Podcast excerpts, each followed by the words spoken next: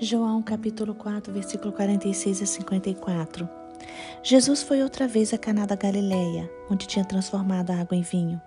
E havia ali um oficial do rei, cujo filho estava doente em Cafarnaum. Quando ouviu dizer que Jesus tinha vindo da Judeia para a Galileia, foi até ele e pediu-lhe que fosse curar o seu filho que estava morrendo. Então Jesus lhe disse: Se vocês não virem sinais e prodígios, de modo nenhum crerão. O oficial pediu mais uma vez: Senhor, venha antes que meu filho morra. Jesus respondeu: Vá, o seu filho vai viver. O homem creu na palavra de Jesus e partiu. Quando já estava a caminho, os seus servos vieram ao encontro dele, anunciando-lhe que o seu filho estava vivo. Então perguntou a que horas o seu filho havia se sentido melhor. Informaram: Ontem, a uma hora da tarde, a febre o deixou. Com isso, o pai reconheceu que aquela era precisamente a hora em que Jesus tinha dito a ele: O seu filho vai viver. E ele e toda a sua casa creram nele. Este foi o segundo sinal que Jesus fez depois de ir da Judéia para a Galiléia.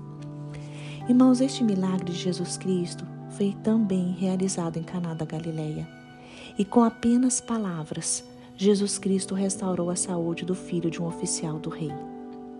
O oficial do rei veio a Jesus pedir a cura de seu filho.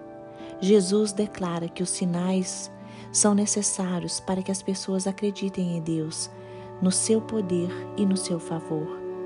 Imediatamente após ouvir o pedido, Jesus Cristo declarou que o menino continuaria vivo e disse que o oficial poderia voltar para sua casa e seguir normalmente sua vida, porque a saúde do seu filho havia sido restaurada. Este oficial confiou em Jesus Cristo. Ele confiou nas palavras do Senhor. Foi para casa e, ao chegar lá, seu filho estava curado.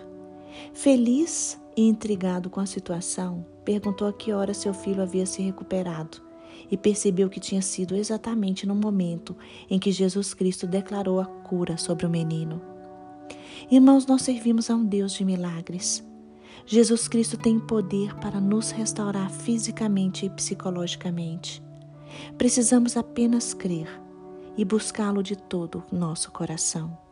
Ore, busque o Senhor, fale com Ele, abra o seu coração, exponha suas necessidades, porque Ele é poderoso para fazer infinitamente mais do que tudo o que pedimos ou pensamos.